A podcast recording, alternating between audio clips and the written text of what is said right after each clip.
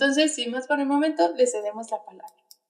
Muchas gracias, buenas tardes a todos los presentes y me gustaría agradecer personalmente a, Edith y a Yosemite por la ayuda, por el espacio brindado, también al Instituto de Nanotecnología Aplicada, muchas gracias y aprovecho también para felicitarlos por la estupenda labor de difusión científica que realizan cada semana. La verdad es que muy buena. El día de hoy les voy a hablar sobre deformación plástica severa. Les voy a dar eh, una breve introducción hacia qué, son estas técnicas, cuáles son sus cualidades, cuál es su importancia y también les voy a describir un poquito más a profundidad un par de las técnicas, eh, aquellas que considero un poquito más relevantes al final de la plática, espero que juntos podamos decidir si consideramos que estas técnicas de deformación plástica severa van a reemplazar en el futuro el conformado de materiales metálicos o no. Cualquier revolución tecnológica es precedida por el desarrollo de nuevos o mejores materiales. Esto es muy importante considerar porque gracias a estas revoluciones tecnológicas es que podemos tener la calidad de vida que tenemos hoy en día. Algunos ejemplos están en la diapositiva siguiente. Aquí, como pueden ver, eh, hay componentes que, se, que vemos en nuestra vida diaria, desde las ventanas que tenemos en nuestra casa, en la oficina, en la universidad, etcétera, un barco, los, algunos eh, componentes de perfiles metálicos, la herrería de nuestras casas, una lámpara metálica, la banca que encontramos en el parque, un avión, por ejemplo, el auto, entre otras cosas. Hay por ahí también una torre de distribución eléctrica y me gustaría que nos pusiéramos a reflexionar si alguna vez hemos pensado qué tienen en común cada uno de los componentes anteriores. Bueno, pues lo que tienen en común es que cada uno de esos componentes metálicos tuvo que pasar a través de un proceso de deformación plástica que le diera una forma final al componente para posteriormente ser usado. Entiéndase por deformación plástica aquel proceso en el cual el material se deforma a un grado que no va a regresar a su forma original una vez que la carga se dé. Y bueno, hablando de técnicas de conformado eh, convencionales o aplicadas eh, comúnmente por la industria, tenemos aquí algunas. La primera de la que me gustaría hablarles es la forja. Es una técnica muy antigua, eh, nos sirve para fabricar muchos tipos de componentes. Algunos ejemplos de estos son los ganchos de carga, como esos grandes que tienen las grúas. También pueden ser los cigüeñales, que forman parte del motor de los autos. Otra técnica es eh, la extrusión, eh, el trefilado, perdón. Otra técnica es el trefilado, la cual nos permite obtener alambres metálicos y a partir de esos alambres metálicos nosotros podemos formar, por ejemplo, estos alambres de seguridad, los ganchos, el cableado eléctrico, etc. La siguiente técnica es eh, la técnica de extrusión, es la técnica de extrusión. Por medio de esta técnica podemos obtener perfiles metálicos que son de amplio uso, por ejemplo, en las ventanas o en una mesa metálica o en alguna silla. La siguiente técnica que también es convencional es embutido. A través del embutido se fabrican diversos componentes, de los cuales los más famosos son las, las latas de aluminio. Sin embargo, en nuestras casas también hay diversos componentes fabricados por embutido. Un ejemplo de ello puede ser el fregadero que usamos para lavar los trastes o también algunos contenedores para algunos alimentos. Y a la otra técnica que me gustaría mencionar es el laminado. Por medio del laminado se obtienen componentes planos que nos permiten fabricar algunos otros productos, por ejemplo un recipiente a presión o aquí está también la imagen de un museo que es el Museo de Guggenheim, espero no estarlo pronunciando mal, es un museo que ha sido famoso no solo por la belleza de su arquitectura, sino también porque está basado en eh, láminas de titanio. De estas técnicas que acabo de mencionar, eh, si puedes avanzar, por favor. Me gustaría mucho que hiciéramos un poquito más de énfasis en la extrusión, en el laminado, porque los vamos a retomar un poco más adelante. La extrusión convencional, como aquí se ve en el dibujo, a pesar de que es un dibujo muy sencillo, creo que, que da una idea eh, bastante buena del proceso, se ve que hay un flujo metálico propiciado por un punzón que está aplicando una fuerza y como podemos ver, el flujo metálico se va a dar en exactamente la misma dirección. Y por la parte del laminado, me gustaría recalcar que generalmente se parte de una sola placa, la cual se va a reducir de espesor, y generalmente los procesos de laminado se usan en tándems o trenes de laminación para poder dar la reducción del espesor paulatinamente, poco a poco, hasta que en cada una de las estaciones al final se logra llegar al espesor deseado. Dentro de los retos de estos procesos convencionales de deformación están eh, los, aquellos dados por la microestructura. La microestructura de los procesos convencionales suele ser micrométrica, es decir, que los granos que se van a formar a partir de estos procesos son arriba, tienen un tamaño arriba de una micra y bueno, algunas veces son equiaxiales, algunas veces son elongados, dependiendo del proceso, pero sí tienen la particularidad de que suelen ser granos incluso de varias micras.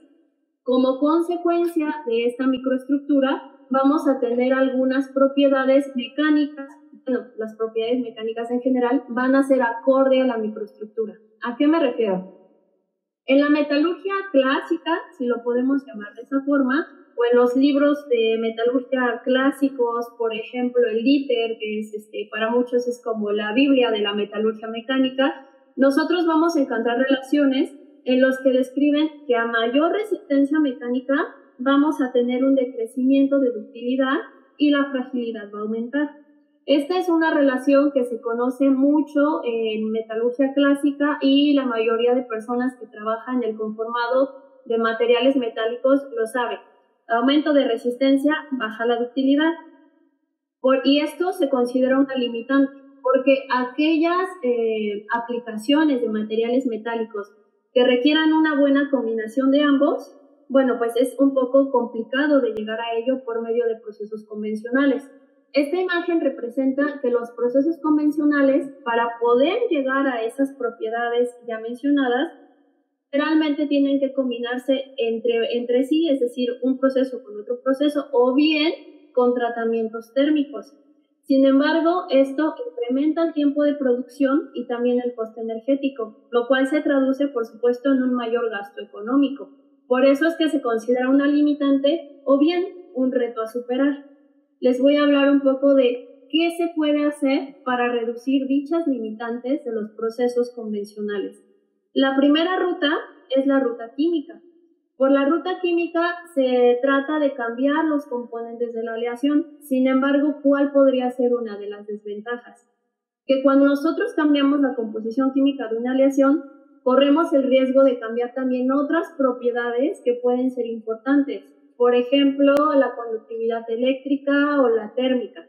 Entonces, esta ruta a veces eh, genera este tipo de limitantes. La otra ruta puede ser mediante tratamientos térmicos. Sin embargo, estos tratamientos térmicos suelen eh, requerir un tiempo prolongado de aplicación y también requieren energía, por lo cual son un poco costosos.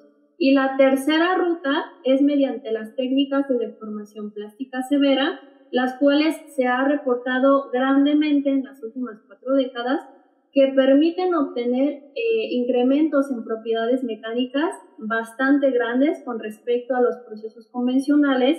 Además de esto, permiten la hibridación de propiedades. ¿A qué me refiero con hibridación de propiedades? A que vamos a incrementar las propiedades mecánicas sin sacrificar o al, menos no alterar demasiado otro tipo de propiedades que pueden ser de importancia como la susceptibilidad magnética, eh, entonces, estas técnicas de deformación plástica severa van a permitir que no alteremos tanto otras propiedades que pueden ser importantes, como les decía, la susceptibilidad magnética, la conductividad eléctrica, la conductividad térmica, etc. Es por eso que en esta presentación voy a desarrollar un poco más de esta ruta. Bueno, dentro de las generalidades de deformación plástica severa en materiales metálicos, tenemos que se reporta siempre eh, dentro de los procesos de DPS un incremento en propiedades mecánicas, lo cual se atribuye a una, a una evolución microestructural bastante importante y si seguimos avanzando, hay una imagen que representa la hibridación de propiedades Y además de esto, un punto muy, muy interesante, que además es parte del valor agregado de DPS. Este punto es que varias técnicas aplicadas a algunas aleaciones, eh, hasta el momento me parece que principalmente de base aluminio, han reportado incluso mejoras en la susceptibilidad a la corrosión, lo cual es un valor agregado muy importante porque imagínense poder incrementar la resistencia mecánica sin sacrificar tanto la ductilidad y, y aparte de eso, poder mejorar en este caso la susceptibilidad a la corrosión y no sacrificar otras propiedades importantes. Realmente es un conjunto muy bueno para la industria y esa es la razón por la cual DPS está siendo tan estudiada. ¿Qué es la deformación plástica severa? Bueno, pues estas técnicas son técnicas de conformado metálico, es decir, técnicas que tienen el objetivo de dar a los materiales metálicos una forma final para que posteriormente puedan ser aplicados en, en algún ambiente, en algún trabajo. Se clasifican dentro de las técnicas top-down. Esto significa que partiendo de un material volumétrico o en bulto, se va a deformar de tal manera que se va a nanoestructurar. Eh, dentro de las características principales es que DPS aplica un grado de deformación bastante más elevado que cualquier otra técnica convencional, que se van a generar, por ende, elevadas cantidades de eh, defectos eh, lineales, que son dislocaciones, incluso varios órdenes de magnitud mayor que los procesos convencionales, y además de esto, que no altera la geometría inicial. Suena un poco raro, ¿no? La parte de no altera la geometría inicial porque estamos hablando de deformación. Ahorita ustedes pueden estarse preguntando, bueno, ¿cómo deformas sin alterar la geometría? Bueno, pues un poco más adelante les voy a mostrar que justamente una de las cualidades o características de DPS es que la mayoría de sus dados de deformación están diseñados de tal manera que aplican presiones hidrostáticas y no permiten el flujo libre del material, lo cual también viene siendo parte de la razón de por qué los materiales metálicos permiten tan elevado grado de deformación sin fractura y muchas veces, la mayoría de las veces, a temperatura ambiente. En esta diapositiva me gustaría hacer una comparación breve, muy general, del conformado convencional y de la deformación plástica severa. Como les dije antes, el conformado convencional suele requerir la combinación de procesos o con tratamientos térmicos mientras que la deformación plástica severa suele ser autosuficiente. Por otro lado, las técnicas de conformado convencional suelen generar microestructuras de tipo micrométricas o, clásicas convencionales, mientras que DPS eh, refina la microestructura hasta el rango ultra fino, es decir, abajo de una micra, o bien al nanométrico, es decir, abajo de 100 nanómetros. Por otro lado, las propiedades mecánicas, por supuesto, van a obedecer al tipo de microestructura, por lo cual en los procesos convencionales se siguen estas reglas clásicas de resistencia y ductilidad de la que ya les hablé, mientras que en DPS se puede obtener una buena resistencia mecánica sin una penalización tan grande de ductilidad. Eh, la otra, el otro punto también muy importante es que en los procesos de conformado convencional muy frecuentemente, no siempre, pero sí con alguna frecuencia, se llega a trabajar en procesos eh, que se conocen como en tibio o en caliente, esto con base a la temperatura homóloga, es decir, con temperatura aplicada para que aumenten los procesos de difusión, mientras que en DPS la mayoría de las veces se usa solo temperatura ambiente y cuando se llega a aplicar algo de temperatura es en tibio. Algunas de las cualidades de DPS lo podemos observar aquí en la gráfica de la izquierda. Nosotros podemos ver la línea punteada representa un laminado convencional, mientras que la línea sólida negra representa un proceso de CAP, del cual les voy a hablar un poco posterior. Y como podemos ver, la línea punteada sigue un incremento en resistencia mecánica conforme se aumenta el grado de deformación, pero al mismo tiempo tiene un decrecimiento en ductilidad que no para hasta que cede la deformación.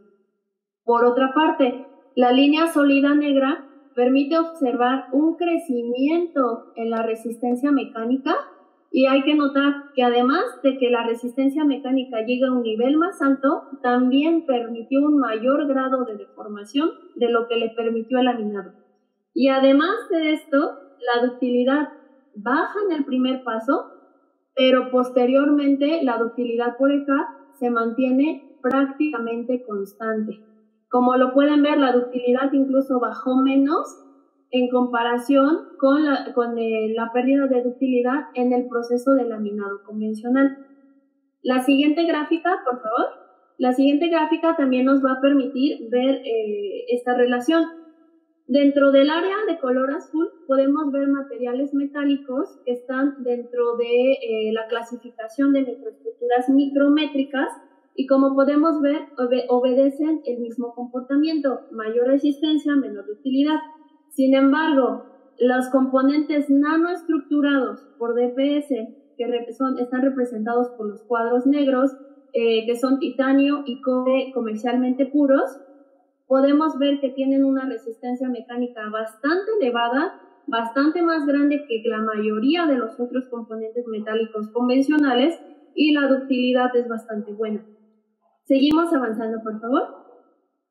Y bueno, solo para recalcarlo, otra de las cualidades más importantes, el valor agregado de DPS es la hibridación de propiedades, que va a haber una nula o despreciable alteración de otras propiedades, como les decía antes, las magnéticas, las eléctricas, las térmicas, corrosión, etcétera, que pueden ser importantes para el desempeño del material. Siguiente, por favor. Gracias. Dentro de la familia de DPS hay varias técnicas, sin embargo voy a centrarme en las que considero un poco más importantes. Eh, las que están aquí en pantalla no son todas, son algunas. A continuación les voy a hablar de estas tres. Voy a comenzar hablando de ECAP. ECAP, que en español sería traducido algo así como extrusión en canal angular a sección constante, se trata de una extrusión ¿Se acuerdan que en una de las diapositivas anteriores les hice un poquito de énfasis en la extrusión? La extrusión convencional se trata de la deformación siguiendo un mismo eje, mientras que en EK se hace una extrusión, pero tiene un cambio, una, mm, un canal angular, es decir, va a cambiar de dirección en algún momento. Este canal angular generalmente se usa de 60, de 90, de 120 o de 150 grados. El que ven aquí en la imagen es de 120, me parece. Dentro, el proceso es, en realidad es muy sencillo. Se basa en meter una muestra metálica de forma cilíndrica o de barra al canal. Esta muestra cilíndrica va a ser empujada por un punzón que a su vez está conectado a una prensa hidráulica y esa, esa muestra metálica va a deformarse siguiendo el cambio de dirección angular y va a salir por el otro canal. Como pueden ver, la muestra siempre va a seguir eh, eh, manteniendo su sección constante, su geometría constante. Es verdad que en el caso de CAP, bueno, las puntas o la punta y la cola, los extremos, van a ser un poco afectadas la geometría por el flujo de material, que no es el mismo al inicio y al final, pero quitando las colas, es decir, eliminando los extremos, vamos a tener que la sección realmente se mantiene constante. A eso me refería anteriormente con la geometría, no cambia. Ahora, uno de los parámetros o algunos de los parámetros más importantes para ECA son el ángulo interno, que lo podemos ver aquí en la imagen marcado por eh, me parece, y el ángulo externo o ángulo del codo, que lo vemos aquí marcado por la literal sí. Nosotros vemos a la derecha dos gráficas. La gráfica de arriba representa el efecto que tiene el ángulo interno en la deformación de corte y la gráfica de abajo representa el efecto del ángulo externo o del codo en la deformación de corte. Como podemos ver, la gráfica de arriba del ángulo interno tiene un efecto mucho mayor en la deformación de corte producida que el ángulo externo, lo cual implica que es un parámetro más importante para el proceso de capa. Ahora, la, ecuación que tenemos en la parte de abajo es la ecuación de Iwahashi, es una ecuación de tipo geométrica empírica y permite hacer un esmado de la deformación equivalente que se va a aplicar por cada paso de deformación. Dentro de las rutas de procesamiento tenemos cuatro principales. La A, en donde la muestra entre cada paso, es decir, entiéndase por paso, cada vez que la muestra se vuelve a meter en el canal. Entonces, en, en la ruta A eh, la muestra se vuelve a meter exactamente en la misma dirección en la que se metió primero. En la ruta B va a haber una rotación de 90 grados siguiendo siempre la misma dirección entre cada uno de los pasos. Es decir, si metí mi muestra así primero, para el segundo paso le voy a dar una rotación de 90 y la voy a volver a introducir al canal. La ruta BA es una ruta bastante parecida, pero la diferencia es que la rotación se da intercalando la dirección, es decir, primero 90 grados a la derecha, por decirlo así, y después a la izquierda. Y la ruta C se da eh, haciendo rotación en el mismo sentido, pero esta vez de 180 grados. ¿Y por qué estas rutas son importantes? Porque en realidad generan eh, microestructuras diferentes debido a la activación de distintos sistemas de deslizamiento. Esta diapositiva, eh, de manera breve, representa el efecto de la activación de esos diferentes sistemas de deslizamiento con cada una de las rutas. Es por eso que se estudian. Dentro de los resultados producidos por CAP, les voy a hablar eh, primero de los resultados producidos por nuestro propio grupo. Este ejemplo se trata de una aleación de base aluminio 2017 en la que, como podemos observar, la imagen que dice 0P es la condición inicial. La imagen que dice 1, 5 o 6P se refiere a 1, 5 o 6 pasos de deformación por ECAP. Podemos observar a simple vista es muy fácil de ver el gran refinamiento de grano que se obtuvo incluso desde el primer paso de deformación por esta técnica. Nótese también que la condición inicial o 0P tiene una escala un poquito diferente que el resto. ¿Por qué? Porque sus granos son tan grandes que si hubiéramos usado la misma magnificación, probablemente hubiéramos visto solo un grano. Y bueno, esto no es muy bueno para la visualización pero realmente el refinamiento de grano es muy, muy fuerte. En este caso, no llegamos hasta el nivel nanométrico, pero sí al ultrafino. No, en la gráfica de la derecha se puede observar la tendencia general del proceso ECAP, en donde el primer paso, está marcado por el número 1, 2, 3 y así eh, consecutivamente, el primer paso genera eh, una fuerte cantidad de eh, defectos lineales o dislocaciones. Con el avanzar de los pasos de deformación, estas dislocaciones van a ir a la superficie de los granos, se van a alinear, va a dar paso a la poligonización. Dicha poligonización va a dar paso a la formación de subgranos, subgranos, al continuar con la deformación, va a dar paso a la formación de límites de grano de ángulo alto o granos. Y bueno, este es el proceso normal. También se puede observar en la misma gráfica que hay una tendencia a subir de la resistencia mecánica al mismo tiempo que el tamaño de grano decrece. Esto nos suena muy familiar, ¿verdad? Folipech. Lo cual eh, sigue siendo válido en el rango micrométrico, pero no así para el más fino, que es el nanométrico. Estos patrones de difracción de electrones se usaron de manera meramente para confirmar el refinamiento de grano. Se puede observar que la condición inicial se parte de un patrón de tipo puntos mientras que a partir de un paso de deformación ya se empiezan a dibujar los anillos, lo cual es una sugerencia de la mayor estadística de cristalitos. Este estudio de macrotextura también es muy importante. Entiéndase por macrotextura la orientación preferencial que probablemente tiene un material metálico.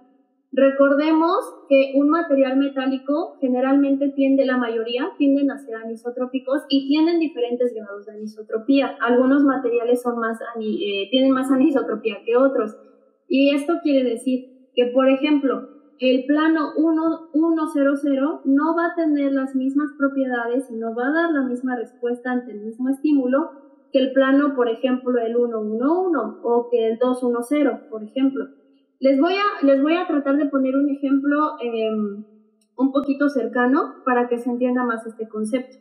Si nosotros imaginamos que estamos parados en la calle, esperando el autobús o algo, y una persona llega y nos empuja con toda su fuerza, nosotros no vamos a poner la misma resistencia si nos empuja de frente, si nos empuja de costado o si nos llega y nos empuja por la espalda. Nuestra resistencia va a ser diferente. Y lo mismo pasa con los materiales metálicos. La resistencia no es la misma o las propiedades en sí no son las mismas dependiendo del plano en el que se apliquen. Como aquí podemos ver, en la condición inicial que es la que está hasta arriba, que está marcada por el inciso A, eh, se tiene una textura de tipo fibra, lo cual indica que la mayoría o una buena densidad de los cristalitos están orientados sobre un mismo eje y a medida que avanza la deformación, es decir, que vamos hacia abajo en las figuras, podemos ver que los componentes de textura u orientaciones cristalinas eh, preferenciales tienden a ser diferentes, es decir, que el proceso realmente genera una textura propia y diferente. En las gráficas que están eh, del lado derecho, marcadas con 0 y 1P, se puede observar la condición inicial y un paso de procesamiento por EK, y se observa que desde el primer paso la formación de nuevos componentes de textura está latente. Esto, por supuesto, afecta a las propiedades.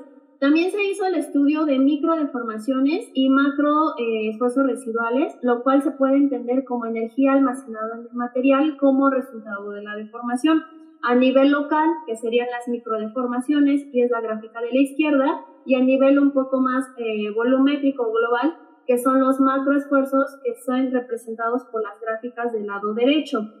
Lo que nosotros podemos ver en ambos casos es que tanto a nivel local como a nivel un poco más volumétrico, se tiene un incremento en la cantidad de energía almacenada o esfuerzos residuales que, por supuesto, va acorde al grado de deformación aplicado. Pero no solo eso, los esfuerzos residuales globales que eh, podemos ver marcados por la letra 3P del lado derecho, nos están mostrando incluso un perfil de esfuerzos residuales globales más complejo que pudo haber sido ocasionado por la generación de esfuerzos triaxiales durante la deformación. Eh, dentro de las propiedades mecánicas generadas, bueno, aquí les eh, medimos más, pero aquí les puse solo la dureza. Como podemos observar, hubo un incremento de dureza que si bien no fue muy considerable, además eh, hay que tener en cuenta que es dureza Vickers, es la escala más baja, eh, no fue muy considerable, pero sí, sí hubo un incremento de dureza. Y otra parte importante a recalcar es, la gráfica de la derecha nos permite ver perfiles de dureza. ¿Y a qué me refiero con perfiles? Es un barrido de la sección transversal. Imagínense que esta es la muestra eh, procesada por ECAP que esta es la cara interna que estuvo en contacto con el ángulo interno. Esta es la cara externa que estuvo en contacto con el ángulo del codo del cambio de sección. Si se hace un, barrido de aquí a acá, se obtuvo que la diferencia en durezas realmente no es tan diferente, lo cual es muy bueno porque nos está dando una idea de cierta, cierto nivel de homogeneidad aceptable a lo largo de la sección transversal de la muestra. Este compilado de resultados más importantes no es solamente de nuestro grupo, es a nivel internacional. Hay muchísimos grupos trabajando en el estudio de, técnicas de DPS y dentro de lo más rescatable de CAP es que genera un refinamiento de grano bastante considerable, que la penalización de ductilidad no suele ser tan grande y para nada comparable con la pérdida de ductilidad de un proceso convencional que genera, por ende, debido a la evolución microestructural y a la deformación aplicada, genera una muy alta densidad de eh, defectos, principalmente dislocaciones, y también se ha reportado la, eh, la mejora de resistencia a la fatiga y de resistencia al desgaste. Dentro de las limitantes del proceso es que este proceso requiere de varios componentes eh, consumibles, perdón, de varios consumibles. En la imagen del centro podemos observar que hay un punzón que está roto. Esa fractura se, se da con relativamente bastante frecuencia en ECAP, sobre todo cuando se está empezando a procesar un material nuevo. Por lo cual, eh, la pérdida de componentes obviamente también es pérdida de dinero y de tiempo, entonces es una limitante. La otra limitante es que eh, hay que tener mucho cuidado eh, con la, con, cuando se procesa un nuevo material porque dependiendo de la velocidad aplicada, la carga aplicada, la temperatura, incluso a veces un poco, las muestras se pueden llegar a fracturar. En algunos ejemplos de fractura se ven del lado derecho y del lado izquierdo abajo se ve también una muestra que se quedó atrapada en el canal de CAP y ya no quiso salir. Eso también puede pasar. Entonces, por supuesto, está dentro de las limitantes que hay que conocer y practicar mucho con el proceso para poder obtener algo exitoso. Eh, otra de las limitantes que está representado arriba a la izquierda es que el proceso de CAP induce un grado de deformación tan elevado que cuando se desea hacer una, un estudio de EBCD, por ejemplo, que es el que nos permite estudiar la textura, Este, este estudio tiene la característica de ser muy sensible a la preparación de la muestra. Sin embargo, cuando la muestra tiene un grado de deformación tan elevado, a veces es un poco difícil de preparar. Por supuesto, no es imposible, solo hay que dedicar un poco más de tiempo, pero está dentro de las limitantes porque dificulta un poco más.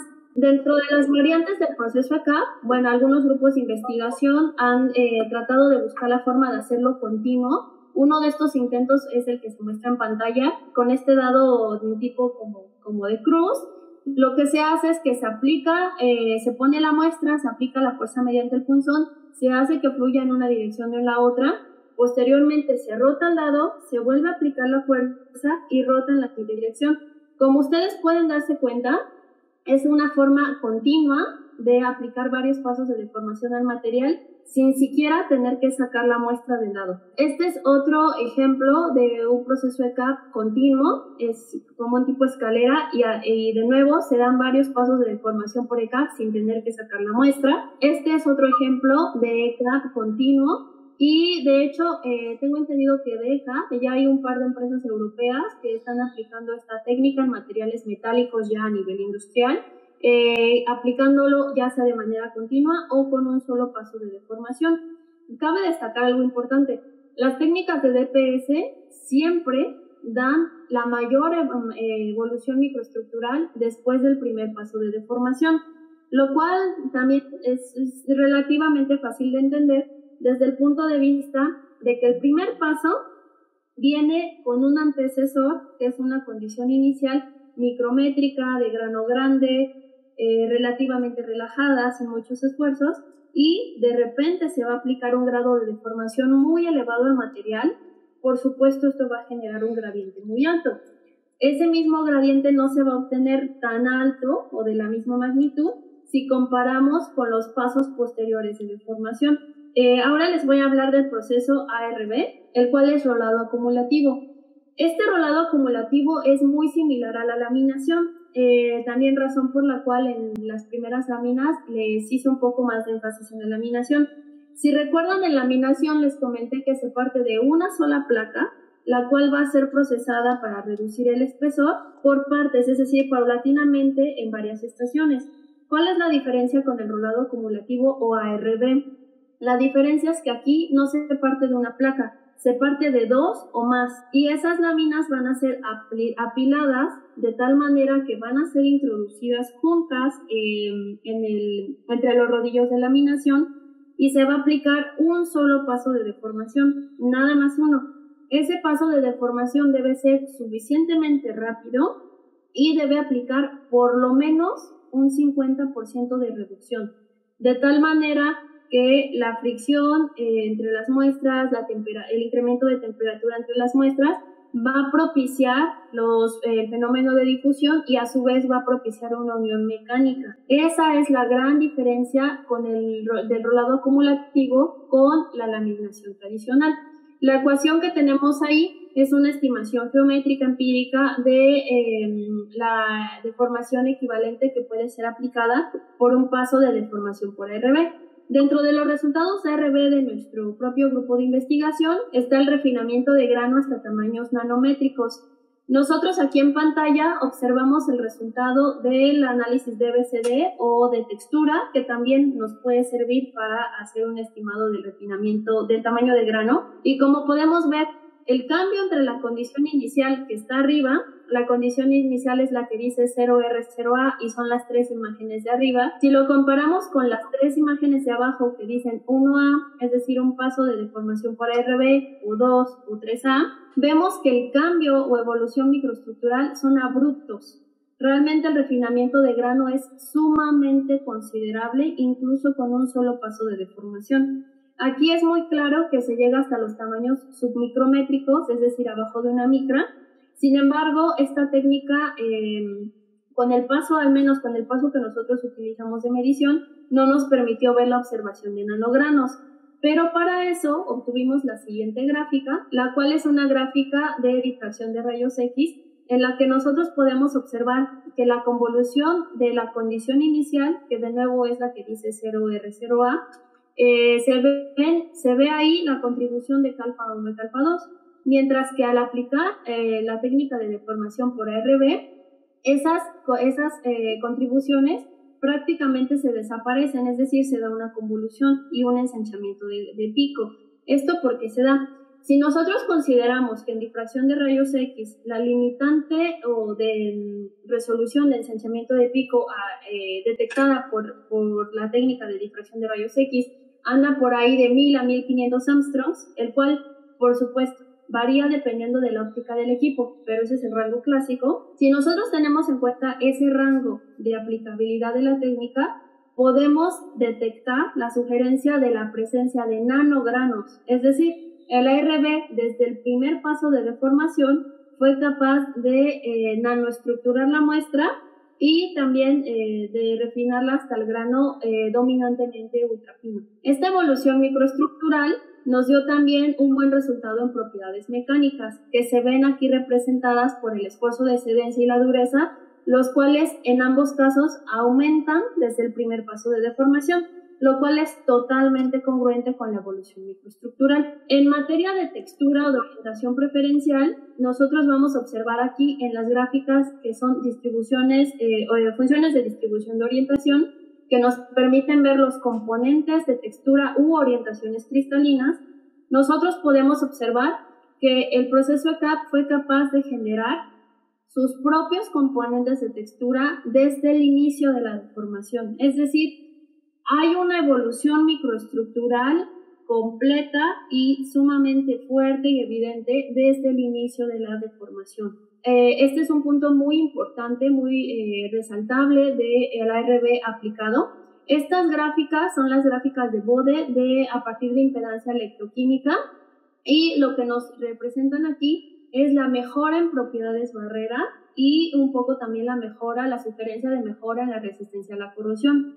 Si nosotros vemos la morfología de los arcos inductivos de la condición inicial, que es la que está arriba marcada por la letra A, y la condición de un paso de deformación, que es la que está abajo marcado por la letra B, nosotros vemos que dicho arco, eh, dicho radio de los arcos inductivos son una sugerencia de mayor resistencia a la corrosión y mediante las otras gráficas, que son las gráficas de Bode ah, obtenidas por la misma técnica, nosotros vemos que el módulo de impedancia en, la, en el inciso A, que es la condición inicial, tiene una oscilación bastante grande, es decir, los valores cambian, varían bastante con respecto al tiempo. Téngase en mente eh, que el mayor tiempo medido fue de 552 horas de inmersión en el medio corrosivo. Estas oscilaciones bien pueden darse por un fenómeno de fractura y deformación de la capa de pasivación en el aluminio que se da de manera constante. Sin embargo, en la misma gráfica, pero del inciso B, que es la que está abajo a la derecha,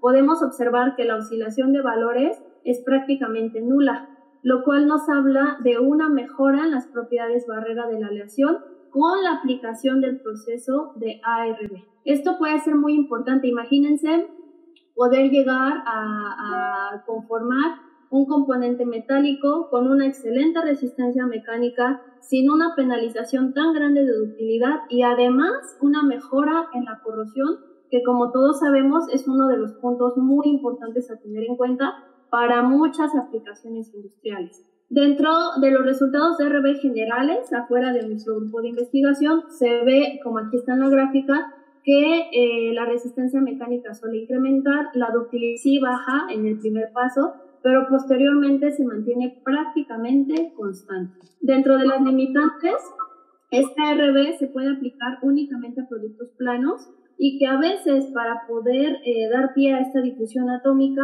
a veces es eh, necesario trabajar en tibio, es decir, incrementar un poco la temperatura. La última técnica de la que me gustaría hablarles el día de hoy es RCS. Este es corrugado planchado repetitivo. Una forma eh, fácil de entenderla es, imagínense que van a hacer en su casa, que tienen hambre y se van a cocinar un waffle. El dado de deformación del proceso RCS se parece mucho a una waflera y en lo que se basa es que, se coloca una muestra metálica, la cual pueden ver en la imagen del el centro, en la parte de arriba.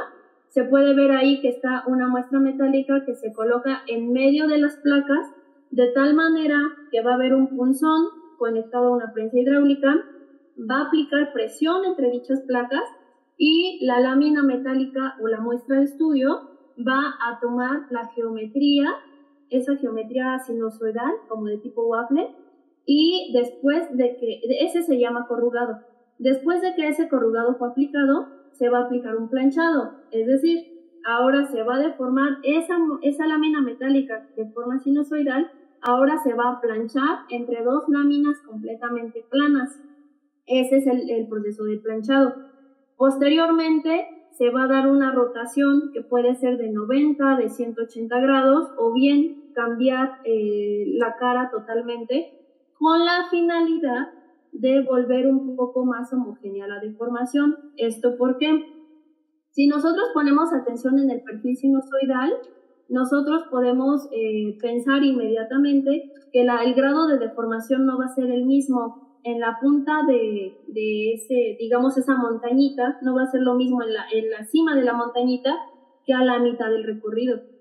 La deformación no va a ser la misma y la evolución microestructural no va a ser la misma por lo cual esta, aplicar estas rotaciones llega a ser muy importante dentro del proceso. Dentro de las geometrías empleadas eh, más usuales para RB, perdón, para RCS, están el dado ranurado en B, que es la imagen de arriba, la de en medio, que es el ranurado plano, o la de abajo, que es el dado semicircular.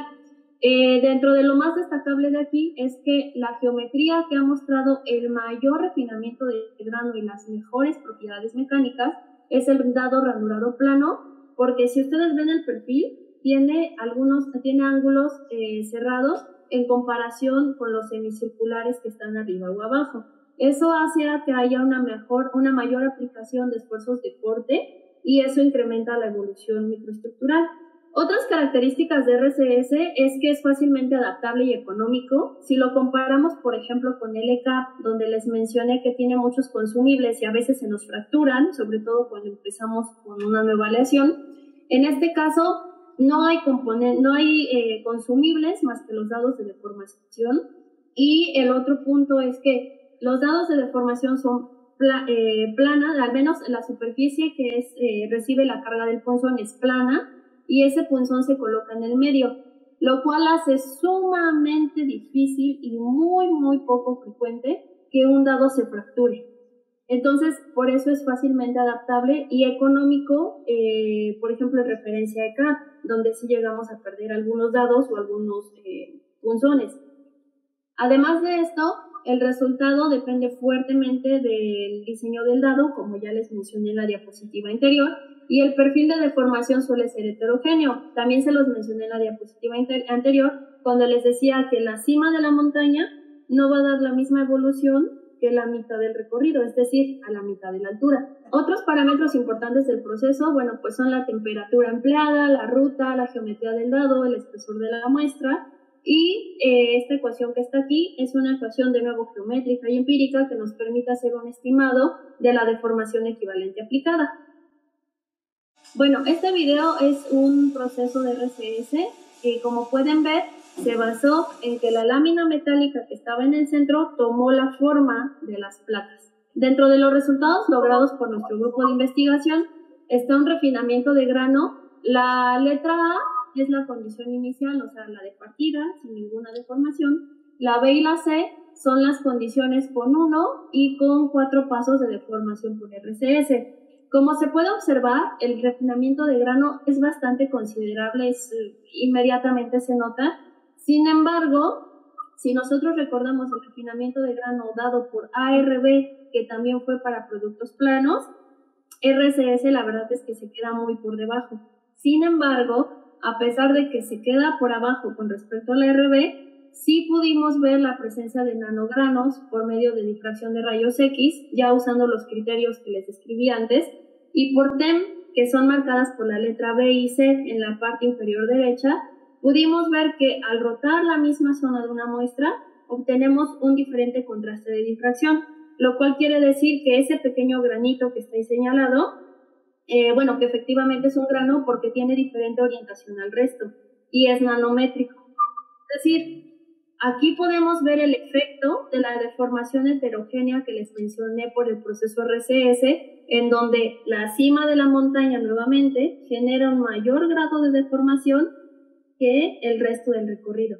Dentro de las propiedades mecánicas logradas, se obtuvo un incremento de dureza y de resistencia mecánica desde el primer paso de deformación, que como lo pueden ver llega prácticamente al doble en ambos casos, es muy bueno. En cuanto a textura, se observó que el proceso RCS prácticamente no genera una textura propia del proceso. Nosotros podemos ver en la 0R, que es la condición inicial, 1R y 4R son 1 y 4 pasos de deformación por RCS, se puede observar que la 0R, la 1R y la 4R tienen esas eh, posiciones de, componentes de textura o, manchas. Las manchas están prácticamente en la misma posición. Esto quiere decir que los componentes de textura siguieron siendo los mismos antes y después de la deformación, cambiando únicamente un poco en intensidad. ¿Esto por qué? Es fácil de entender. Si el refinamiento de grano no fue eh, la evolución microestructural no fue tan grande como, por ejemplo, lo que vimos en ARB, se espera entonces que tampoco haya un cambio de textura, es decir, de orientación cristalina tan, mm, tan grande.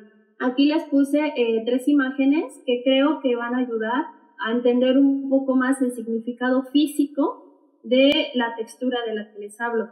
Como ustedes pueden ver, eh, me gustaría poner el apuntador, pero, pero bueno, a ver, me voy a tratar de explicar.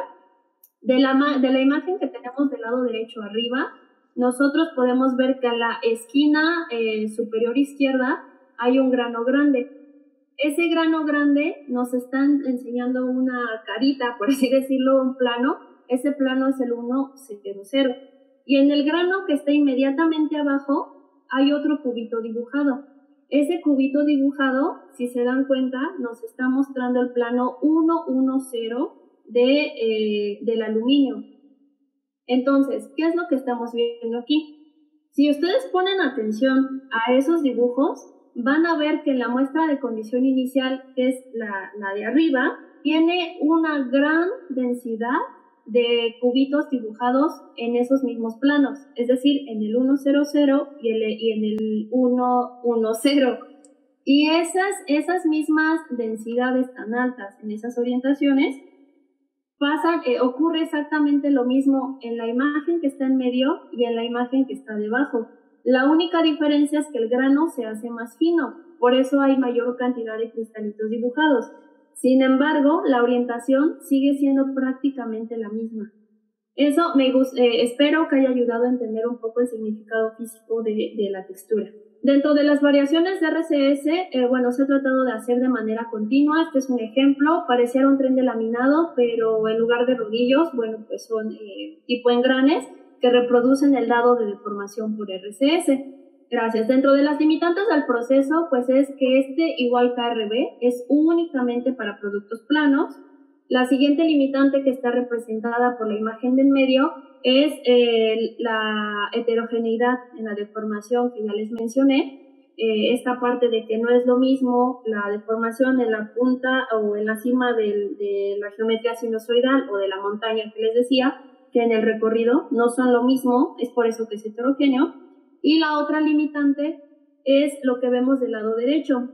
La CI representa la condición inicial RCS es un paso de deformación por RCS y abajo es un paso de deformación por ARB. Si nosotros hacemos la comparación, ARB está mucho más lejos en cuanto a refinamiento microestructural que el RCS. Esa es la razón por la cual si comparamos estas dos técnicas de DPS para productos planos, el RCS se queda un poco, un poco rezagado con respecto a la ARB. Y bueno, ¿qué hay que hacer a trabajo futuro en DPS? Hay muchas cosas que hacer. Tenemos que tener en cuenta que de las tres técnicas de las que yo les hablé, la más vieja, por así decirlo, es el proceso ECAP, el cual se reportó por primera vez, si no mal recuerdo, en el 1981 por Sigal y colaboradores. Imagínense, tiene cerca de cuatro décadas. Pero si lo comparamos con los años que tenemos de estudiar o de trabajar las técnicas convencionales, Imagínense, hay reportes de forja, del ser humano aplicando la forja en materiales metálicos desde el año 4000 antes de Cristo.